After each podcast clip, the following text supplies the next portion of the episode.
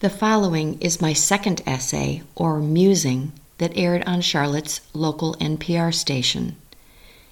This commentary was a response to receiving a direct mail solicitation about a motorized wheelchair. Yeah, I'm aging, but nowhere near needing that device. This musing is entitled Getting Old is Hell. Anymore, most of the mail we get is junk. Unsolicited pleas about this or that credit card, special offers, invitations to free dinners to hear financial expertise, no strings attached, of course. Yeah, of course. My husband and I usually throw these straight in the recycle bin, but the mailing that asked us to consider a visit to the motorized chair store really got our attention. My husband and I got separate solicitations with our full names on the envelopes. Yikes! What wise guy thinks we need scoot around chairs? Inside the envelope was a cleverly written personal mobility assessment to help determine if this power chair was for us, as if we wouldn't have any idea we're having problems getting around.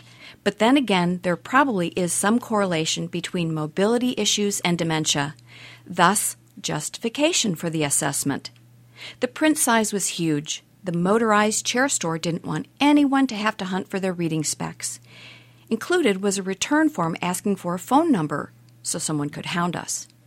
If we return the form, we'll get absolutely free a puzzles and games booklet. This all seems premature since assisted living hasn't even crossed our minds.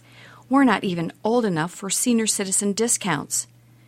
As if this offer wasn't bad enough. The next day, my husband received a letter telling him he had been selected to participate in a new technology release event. Exclamation point! Wow! Hearing aids that moonlight as headphones. Lordy! At least I didn't get that one. But then again, my joy could be soundly dashed when I get my mailing next week. I remember our dear, sweet neighbor Frank Gless hobbling down the street telling anyone who'd listen that getting old is hell. These mailings aren't exactly hell, but they certainly are warnings that old age is right around the corner. At seven years old, 12 seemed mature. At 12, 18 was ancient. We were so anxious to grow up, couldn't wait to drive the car, get a job, go off to college. Now we want to slow everything down. We're buying anti aging face cream, increasing our vitamin and supplement intake, and now, finally, plodding away on the treadmill. But as the hill gets steeper, the parking brake loses its sticking power.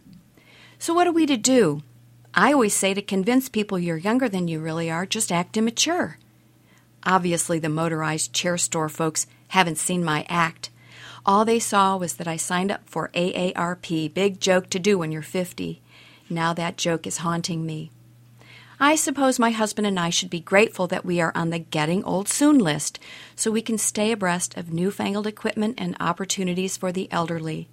It is inevitable. The day will come when we're thrilled to be powering down the street, able to hear almost everything.